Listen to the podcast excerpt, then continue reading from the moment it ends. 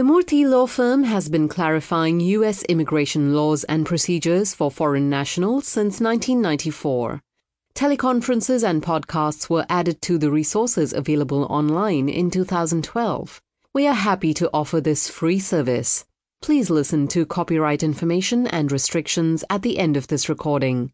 Now, we are pleased to introduce attorney Sheila Murthy. Good afternoon. Welcome I'm Sheila Murthy, President and CEO of the Murthy Law Firm.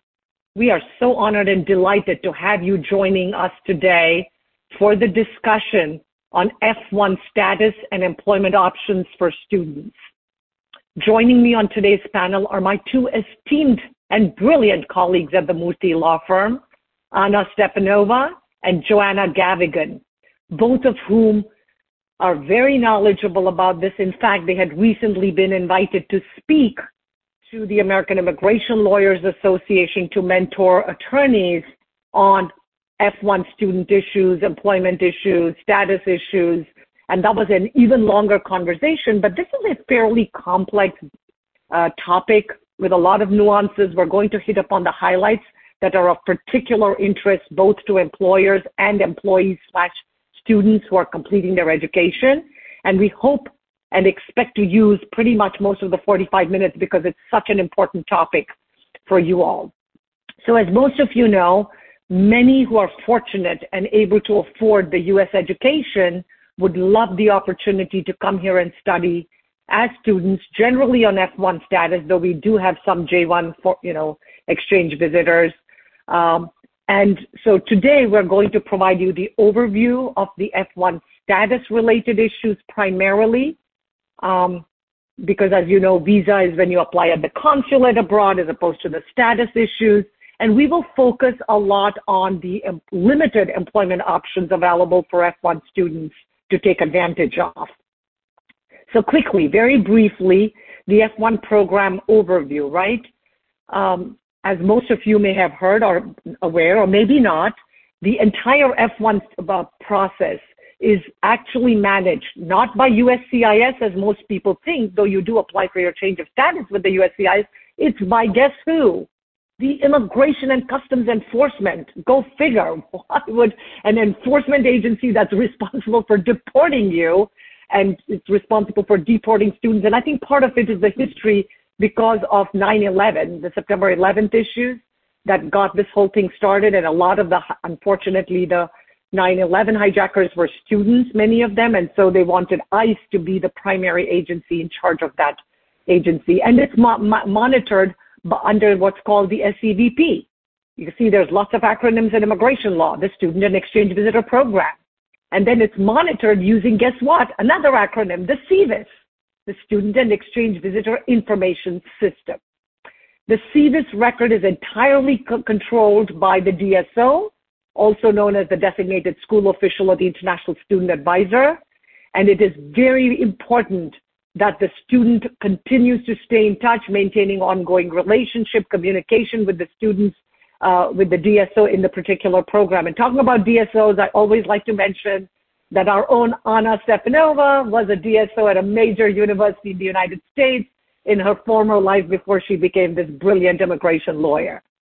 Um, so what is F1 visa, right? F1, of course, requires full-time enrollment in an academic program at a SEVP certified school institution, including English language programs. It is most commonly used by most people from abroad for higher education because there's a better chance you'll get scholarships and, you know, tuition reimbursement, et cetera, the higher the education. But believe it or not, and it's very not very often used by most immigrants, students can use the F1 visa to attend a private K through 12 education.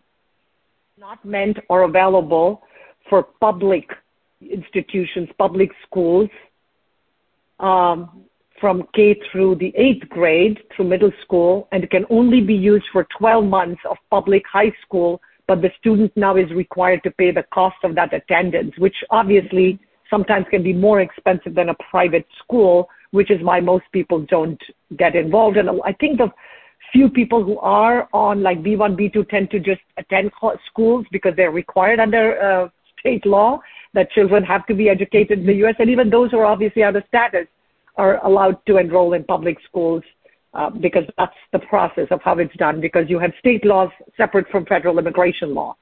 So enough of that. Let me invite Anna to talk and describe a little bit about the F1 students, you know, the non-immigrant issues and other issues pertaining to F1 status. Anna, take it away. Thank you, Sheila, for such a great introduction. Um, so I'm going to talk briefly about the core requirements for the F1 visa category, status or visa.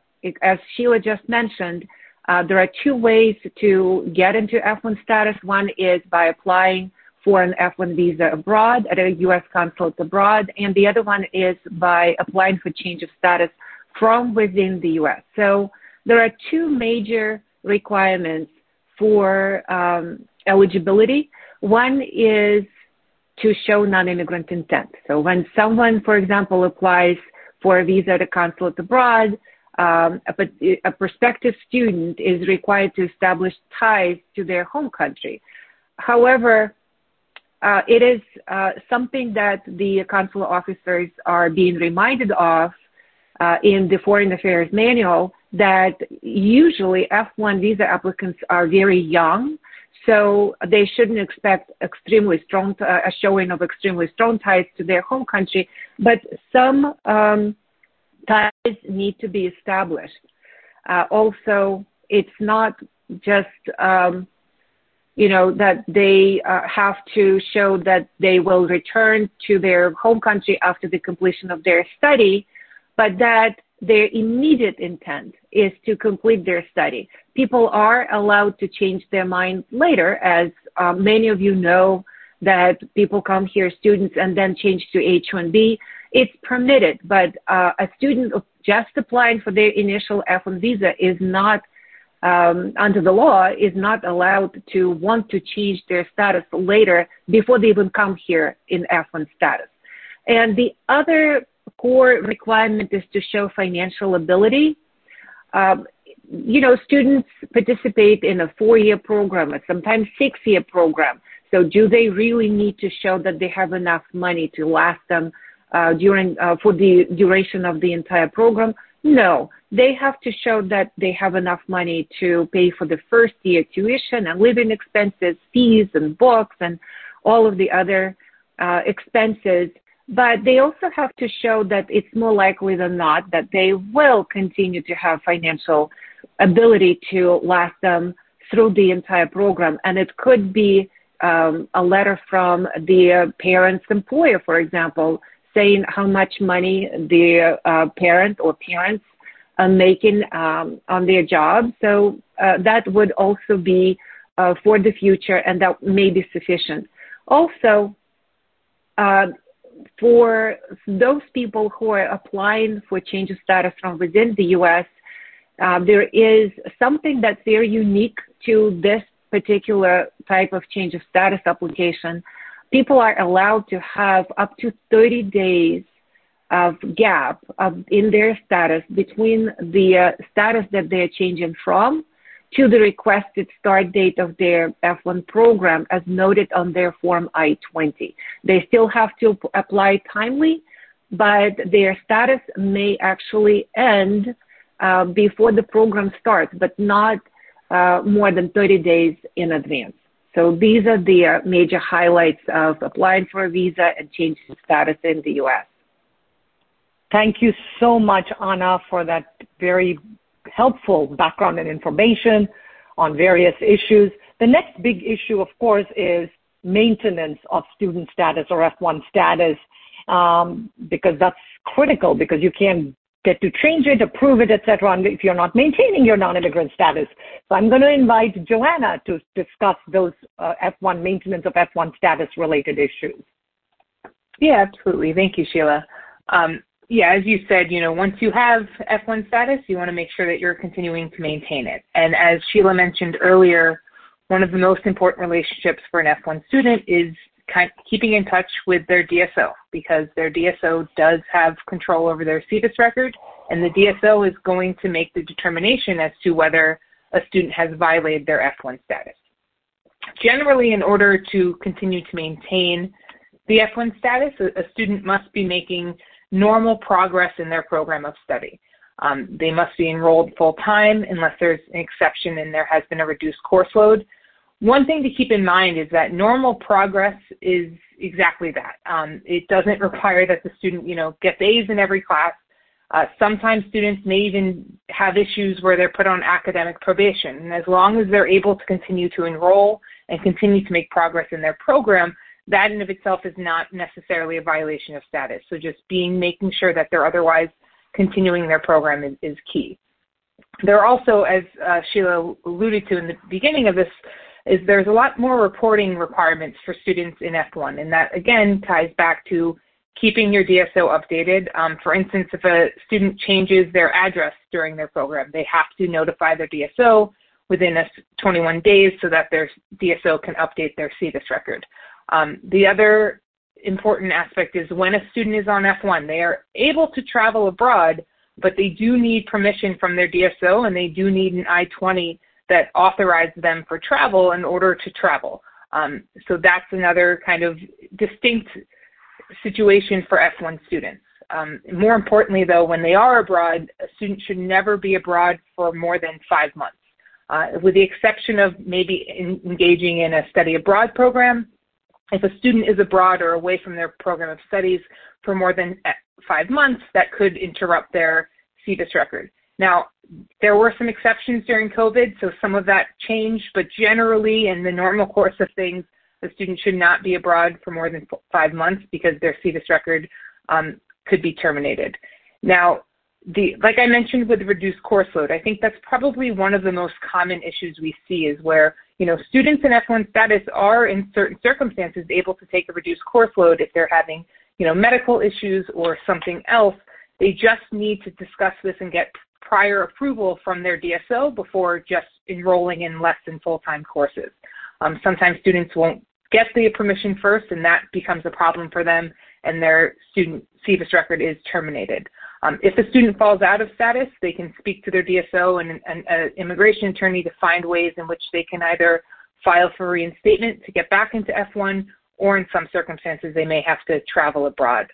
Um, most importantly, and this is kind of key is that a, a, student in F1 should not be engaged in employment unless that's authorized under their program. And you know, we can talk about there are there are certain options. There's actually several options for students with to get employment authorization, but they can't engage employment outside of the scope of that authorization. Thank you, Joanna. And yes, and one of the topics that Joanna just touched upon was the reinstatement issue. And I know many of you contact us at Murthy Law Firm because F1 reinstatement is complex, it's difficult, it's not run of the mill, you know, it's like, oh, I missed it, I slipped, I forgot about it, I didn't realize. Generally, those are not great excuses as we have seen based on the USCIS determination, but that we could have a whole one hour discussion just on F1 reinstatement and what the rules are and how the government, you know, deals with it or those types of situations. So talking about F1 employment options, so, you know, there's on-campus, there's three main kinds, right? There's on-campus employment, there's curricular practical training, CPT, and OPT. There's pre-completion OPT and post-completion OPT. And um, both Anna and Joanna are going to discuss those in detail, but one thing that I just want to very briefly touch upon, because sometimes it can be relevant to students from certain parts of the country or the world when a student experiences severe economic hardship there are special student relief programs uh, for students from certain countries as well as uh, certain employment sponsored that is sponsored by international organizations. And even though it's rare, it's the, the details are outside the scope of our discussion today. I thought it would be helpful because our focus today is employment and employment authorization for students. One is the employment authorized because authorization because of severe economic hardship. So, for example, an F1 student um, and they have said it's other than a Mexican or Canadian border commuter student who experiences severe unforeseen economic necessity may apply to the USCI for off-campus work authorization.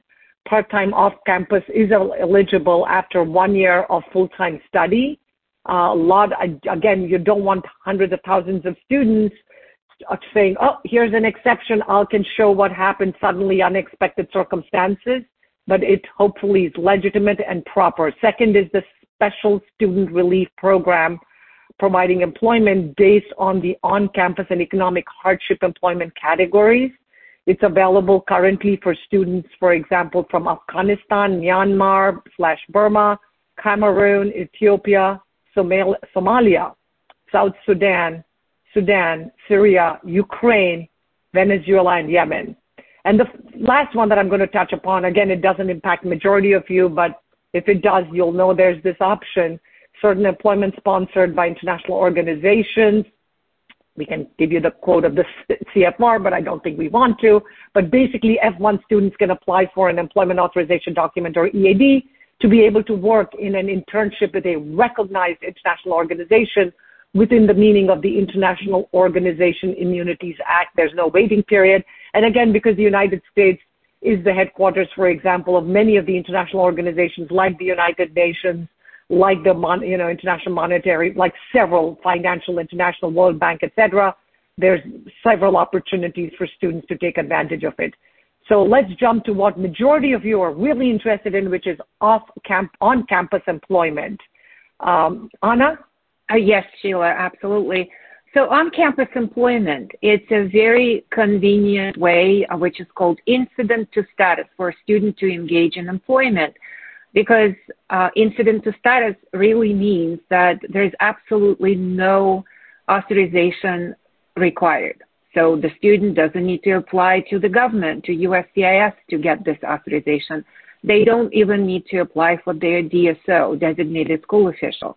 It's incident to status, just what it sounds like.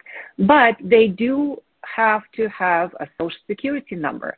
So um, the student would need to get a letter from the DSO in most cases to go to the Social Security Administration office to apply for the Social Security number to engage in on-campus employment. Just don't forget that, uh, to do that because otherwise the work will still be unauthorized without authorization.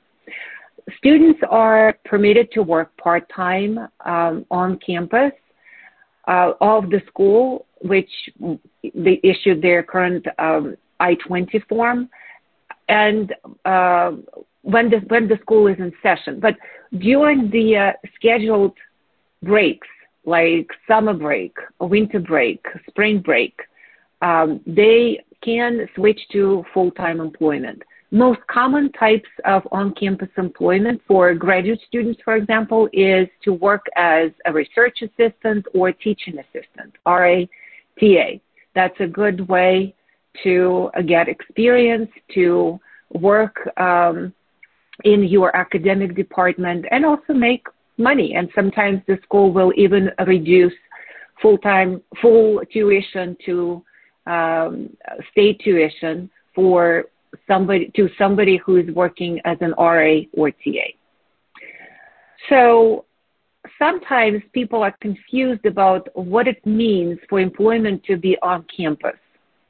So on campus or on the school premises in the words of the regulation means that work that takes place at your school location uh, that is on campus and commercial business, something that uh, services students, like a bookstore or a cafeteria. Your Starbucks uh, located on campus is also considered to be eligible for work on for on-campus work, as long as the work directly provides services to students. But something that may still be located on campus, like a construction site, uh, not directly servicing students until it's completed, would not be eligible for on-campus employment. Sometimes students may work even off campus, and that would still be considered to be on-campus employment, such as working in a lab or something like a research lab affiliated with your school. And um, on-campus employment must not displace U.S. citizen or lawful permanent residents. Otherwise, it's something that would be up for grabs. So don't overlook this very easy employment uh, type uh, that doesn't require any authorization whatsoever. Thank you, Anna. Um, so you can see there's options. And so now that we've touched upon the on-campus employment aspect of it, um, Joanna is going to discuss the CPT or the curricular practical training and what are the requirements, integ- you know, the integral part, all of those details that she will touch upon. Joanna? Yes, so curricular practical training, like on-campus employment, it, it, it, doesn't require authorization from USCIS, but it does, unlike on-campus employment, it does require authorization from your DSO. Um, so CPT, or curricular practical training, commonly known as CPT, it is training that must be integral to part of an established curriculum and directly related to your a student's major area of study. So it must satisfy both um, it's it's you know it's a little higher standard and must be integral to the curriculum, not necessarily just related. Um, as far as you know when CPT is initially available, usually it's not available until a student has completed one full academic year. But there is an exception which exists for graduate students, so master's level or above, where it, student is able to engage in CPT during their first year of study as long as there is a requirement that there's immediate participation by all students in the program. So maybe the requirement that everyone in that program for their first year needs to complete an internship, you know, that would satisfy the exception and a student who was in their first year of their master's degree, for instance, would be able to engage in CPT immediately without having to wait that one full academic year. As far as documentation of kind of showing that something is an established part of the curriculum, the regulation generally just refers to a cooperative agreement in a specific when there's a practicum or a specific um, engagement with the school, but most schools in our experience try to use a cooperative agreement for all employers. Um, I will say that there is guidance that does indicate that a letter from an employer kind of detailing what the job opportunity, how it will serve the student's understanding of the curriculum, that can be sufficient, but especially given the increased scrutiny of CPT beginning in the prior administration, most employers and, and, students would be served to kind of try to get that cooperative agreement from the beginning when they in, initially apply for CPT. And that is because even though USCIS doesn't necessarily eh, require to be, they're not involved at all in the authorization of the CPT, we're seeing where students are applying for changes of status to H1, for instance, you know, that is when USCIS will start looking, okay, well, let me make sure that this CPT authorization was appropriate. Um, and so one of the easiest ways to establish that the training program is integral to the curriculum and directly related to the student's major area of study is for that employer to pro- provide the cooperative agreement with the university and with the DSO to be able to evaluate and then justify their authorization of the CPT. Um, but again, if there's no formal cooperative agreement, a letter from the employer confirming the job opportunity and the training that will be provided would would be at least required. Um, as far as the one thing to keep in mind is that it's it's not available um, to student English students uh, doing an English language program other than a college, university, or conservatory are they're ineligible for CPT. Um, one other thing that we're seeing a lot of, as far as the 12 months of full-time CPT, that will impact the student's ability to get OPT upon graduation. So if a student completes 12 months or more of, of, of CPT, they would not be eligible for OPT upon graduation. But OPT should not impact the student's ability to get CPT. And we saw kind of a differing in, interpretation of that requirement under the prior administration, but fortunately we haven't seen that come up as, a, as an issue as of late. Um, so the other thing to keep in mind is that there's no clear limit on the amount of hours a student can work in CPT.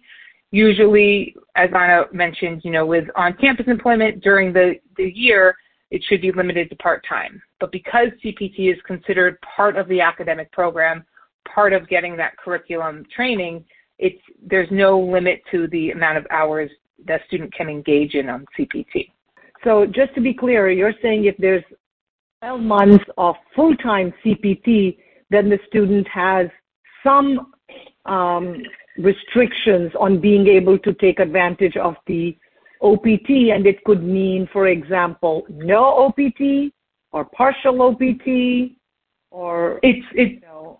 no OPT. So Um, we'll get into kind of the impact of pre-completion OPT on the post-completion OPT, but in this instance, if a student uses 12 months or more of full-time CPT, and again, it's full-time, so part-time is not going to have the same impact, they're ineligible for any OPT upon graduation.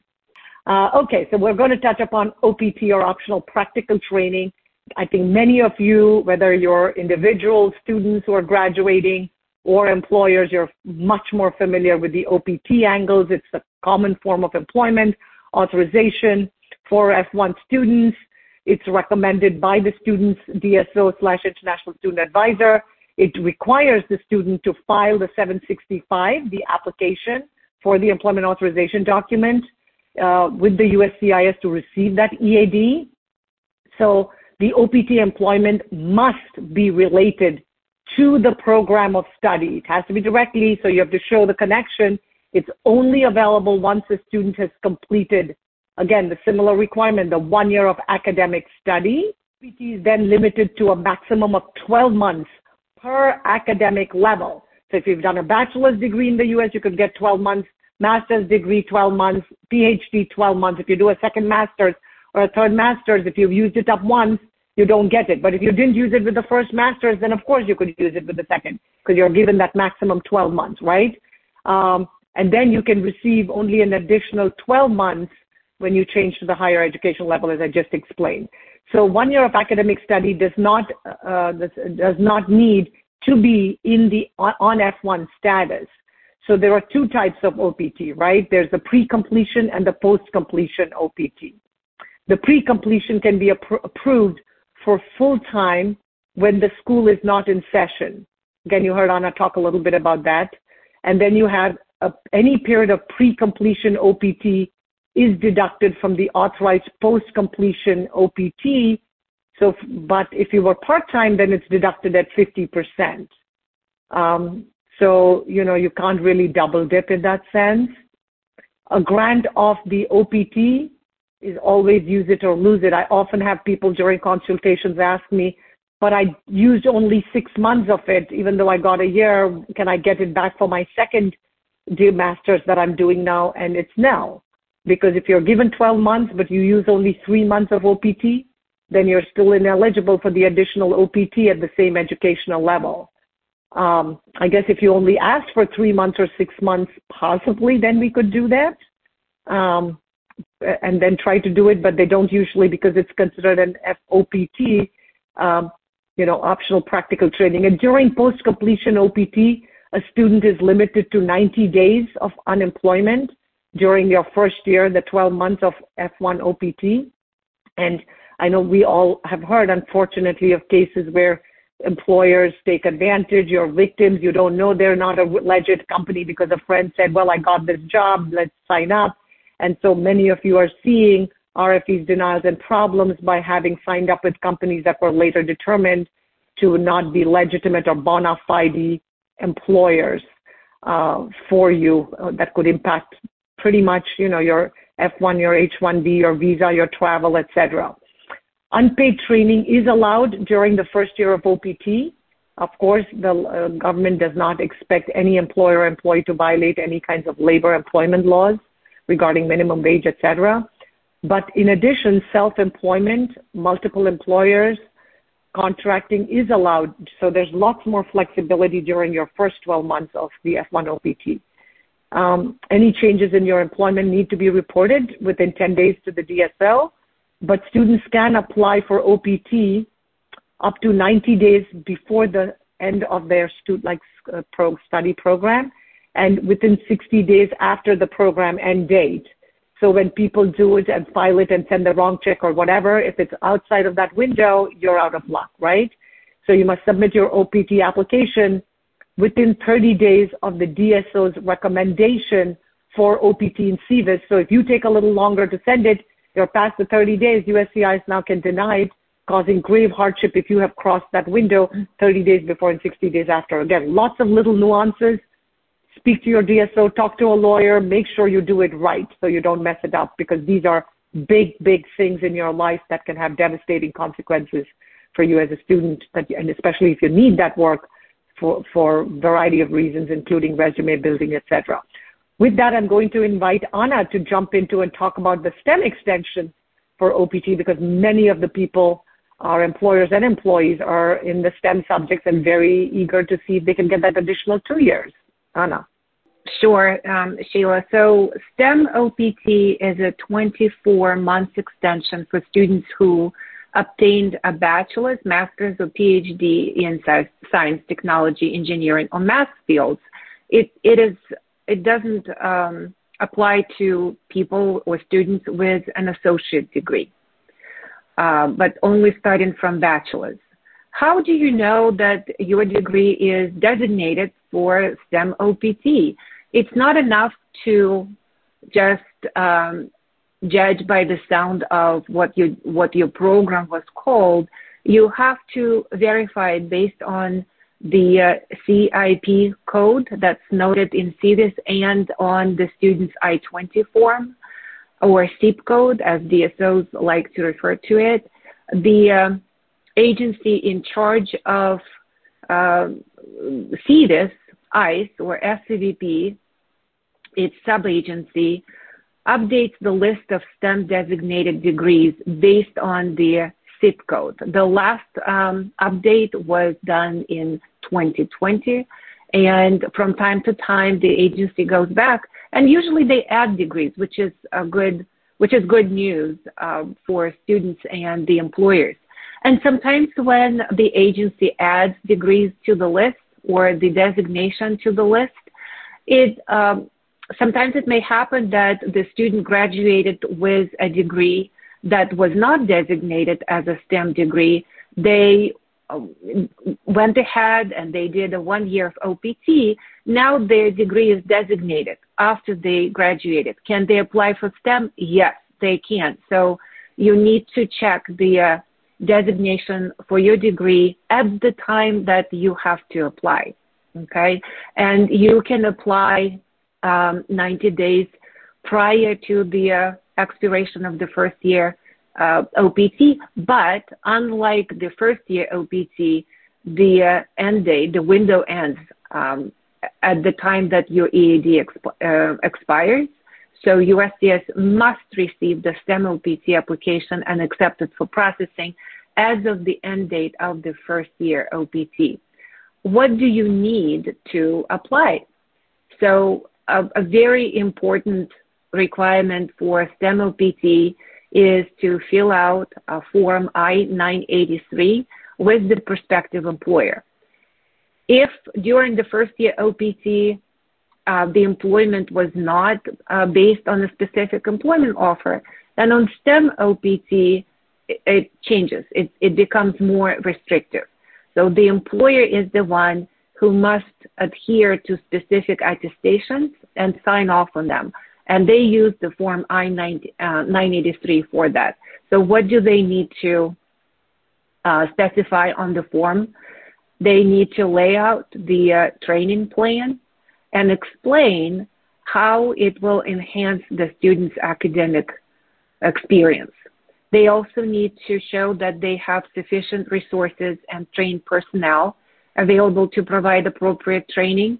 So in other words, um, they would have to show that they have somebody in a position to provide mentorship, training, and supervision um, who is the employee uh, of the uh, company that is sponsoring the uh, STEM OPT extension. It cannot be delegated. It cannot be assigned, for example, to an end client of the employer. So it has to be uh, an employee who is not a student but works for the company that is the employer filling out the form. Also, the employer would attest to having um, available uh, position and which will not replace a full or part-time, uh, temporary or permanent U.S. workers. And it also creates the opportunity for student to attain um, his or her training objectives. So this is the form that kind of starts the process of applying.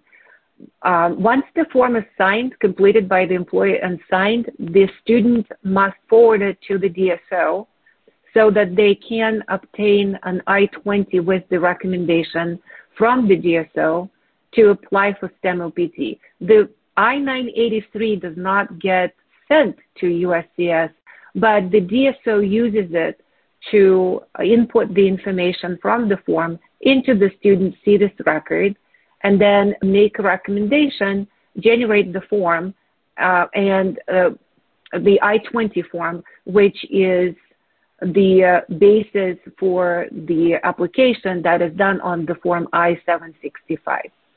And um, USCIS sometimes asks for a copy of it. So DSOs will keep the I-983 on file at the school for three years, and they must make it available to USCIS or ICE upon request. And sometimes USCIS, as I said, would issue a request for evidence, or ICE would come with a site visit, and they would want to look at the form, so it must be available, and the DSOs should be aware of it. Um, also, unlike the first year OPT, uh, the STEM OPT employer must pay certain wages. The work cannot be voluntary and it may not be unpaid. Also, the compensation must be at a specific level, not as um, it, it, this requirement is not as strict as what you are probably more familiar with the wage requirement for H-1B, for example. But uh, the employers must pay the salary to STEM OPT workers that is um, same or similar to what they pay um, uh, to other workers who are similarly situated. And it could be a training position, not necessarily um, a, regular position. Thank you, Anna. So as you can see, I know we're almost at 40 minutes and we have to, guess, sort of wrap up in the next five minutes with everything, and we're kind of running a little bit slower than we had expected. So as you can see, there's lots of reporting requirements for employers and employees. And so I'm going to ask, invite uh, Joanna to talk a little bit about if you're an employer or an employee, what are your requirements to touch upon it briefly. I know we have not a whole lot of time, so either we speak fast or we exceed the time by a few minutes, hopefully not a whole lot, because this is such an important topic and we figured that this was important to explain a little in detail. So Joanna, take it away. Yeah, absolutely. So again, you know, F1 students, lots of reporting requirements. On, under the STEM OPT, it's a bit different than the initial year of OPT. Um, a student every six months has to report, uh, do a six month validation requirement where they update their DSO to make sure either everything has stayed the same as far as their residential, their employment information, or they update them as to what has changed. Um, they also, as Anna mentioned, the 983, the point of the 983 is a training plan. A student has to complete an annual self-evaluation of their training, and are they meeting those requirements detailed in the 983. Um, students and employers, again, must also report any changes to employment status as, far as termination or if they resign. And then most importantly, um, something to keep in mind is that if there are material changes to the 983, so if there's been a change in work site or a significant change in the training plan or, or job duties, then the 983 must be updated pro- and provided to the DSO to document those material changes. Um, and again, employers have to report any terminations within five business days. Employers should report that um, and make sure that's documented in the student SEVIS. Um, the other thing to keep in mind is that uh, STEM OPT, there's a, a, limit of only getting two extensions in a lifetime. So um, you can get one maybe, for instance, at a master's degree or and then a PhD or one at a bachelor's and one at a master's. Importantly, the second STEM extension must be obtained through higher education. Um, you can also rely on a prior STEM degree and you know it, that has been earned within the last 10 years. You can use the STEM OPT, for instance, if you get a bachelor's in computer science and then you move on and you get maybe an MBA that doesn't qualify for a STEM extension, as long as you still have that initial OPT time, and I know we discussed the use it or lose it, you could still get a STEM extension after the bachelor, after I'm sorry, the MBA, relying on that computer science degree, assuming two things: one, the computer science degree was earned in the last 10 years, and two, the student had some OPT, initial OPT available to them at the completion of the non-qualifying degree. Great. Thank you so much, Joanna. so a question that we're often asked, of course, is travel. Travel during OPT and STEM OPT. Am I allowed? You know, my sister or my family member is getting married. There's a medical emergency. All of the things when life happens to all of us. Um, in general, most people, whether it's a DSO your attorney, people do not recommend travel because there's a risk of possible visa denial when you're abroad, you know, trying to re-enter the U.S. You work, let's say, with a suspicious company that they somehow the USCIS seems to renew the status here in the U.S., but it's caught when you're traveling or applying for a visa or CBP figures it out when you enter the country. Um, so during STEM OPT extension and OPT EAD, um, the uh, you know if you're waiting, travel while you're waiting for the OPT or STEM OPT extension approval, as we said, is not recommended. But during STEM OPT extension, OPT EAD is extended for 180 days, right? So, for example, if you travel during your OPT, uh, keep in mind that when you're outside, you can't say, oh, that doesn't count because I was outside the United States. I'm not subject to U.S. law. That's true. You're not subject to U.S. law except for this time limit that the USCIS and ICE seem to have somehow figured out that the total unemployment time of what Joanna, I think, explained earlier, that 90 days plus the 60 days is the maximum you can uh, take, keep even when you're abroad. And then you have travel, if you do it during cap gap, uh, your F1 is over, you travel, your H1 is pending, if you travel while the H-1 is pending, then you know that it's deemed abandoned, the change of status upon departing the U.S., so you definitely don't want to try and travel unless your goal is, and if get into details and nuances with that, to extend your F1 status so you get an, uh, uh, what they call a consular processing slash notification approval, get that, you'll get the denial of your change of status, and then you can use that rest of your eight months or whatever of your CP, OPT, and then try to get, but then you'll still be required to travel to start your H-1B status. So again, we're getting into details. I know we're running short on time. The last issue that we're going to wrap up with is changing to H-1B related issues. And I'm going to invite, because we have so little time, both Anna and Joanna just to sort of, you know, quickly wrap it up. Of course. So one thing to keep in mind for cap gap is that it's this benefit is automatic. You don't need to apply specifically for cap gap. When do you get it? Uh, depends on a number of factors. So first, um, an employer must file uh, the H-1B petition subject to the cap while the employee is still in valid F1 status, and they must request, of course, the October 1st start date, um, which all of the petitions filed uh, ahead of the uh, start of the fiscal year um, due request. And the employee must be in the U.S., and uh, the cap gap will start when the uh, employee finishes the program of study. So sometimes people think that cap gap is only for students who are working, but that's not um, necessarily the case. If uh, the student is working on OPT or STEM OPT when the petition is filed, they can continue working through the end of the cap gap period, which is September 30th. But if the student in, is in their grace period, for example, they're still eligible for the cap gap benefit although they will not be able or continue to work. So, but their status will um, will be uh, automatically extended upon the filing of the H-1B petition. Thank you, Anna. Let's jump to Joanna and wrap it up because I know we're just past 45 minutes. Just wanting to add, as far as um, the only thing to keep in mind with cap gap is that if the H-1B is denied or withdrawn prior to October 1st, that that that cap gap employment authorization or cap gap extension will terminate. Um, and you would, if it's prior to October 1st, you would get your 60 day departure period. Thank you so much, Joanna. Thank you, Anna. And I know because we're running short on time, but we want to thank each and every one of you today for participating.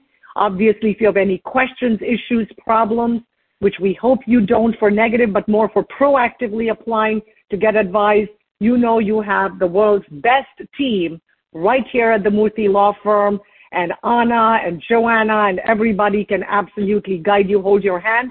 whether you're an individual going through the process seeking reinstatement, wanting to file change of status H-1B, or you're an employer that wants to support your employee and understand or set up a training and mentoring program or plan or what have you, and what are, how to dot the i's, cross the t's.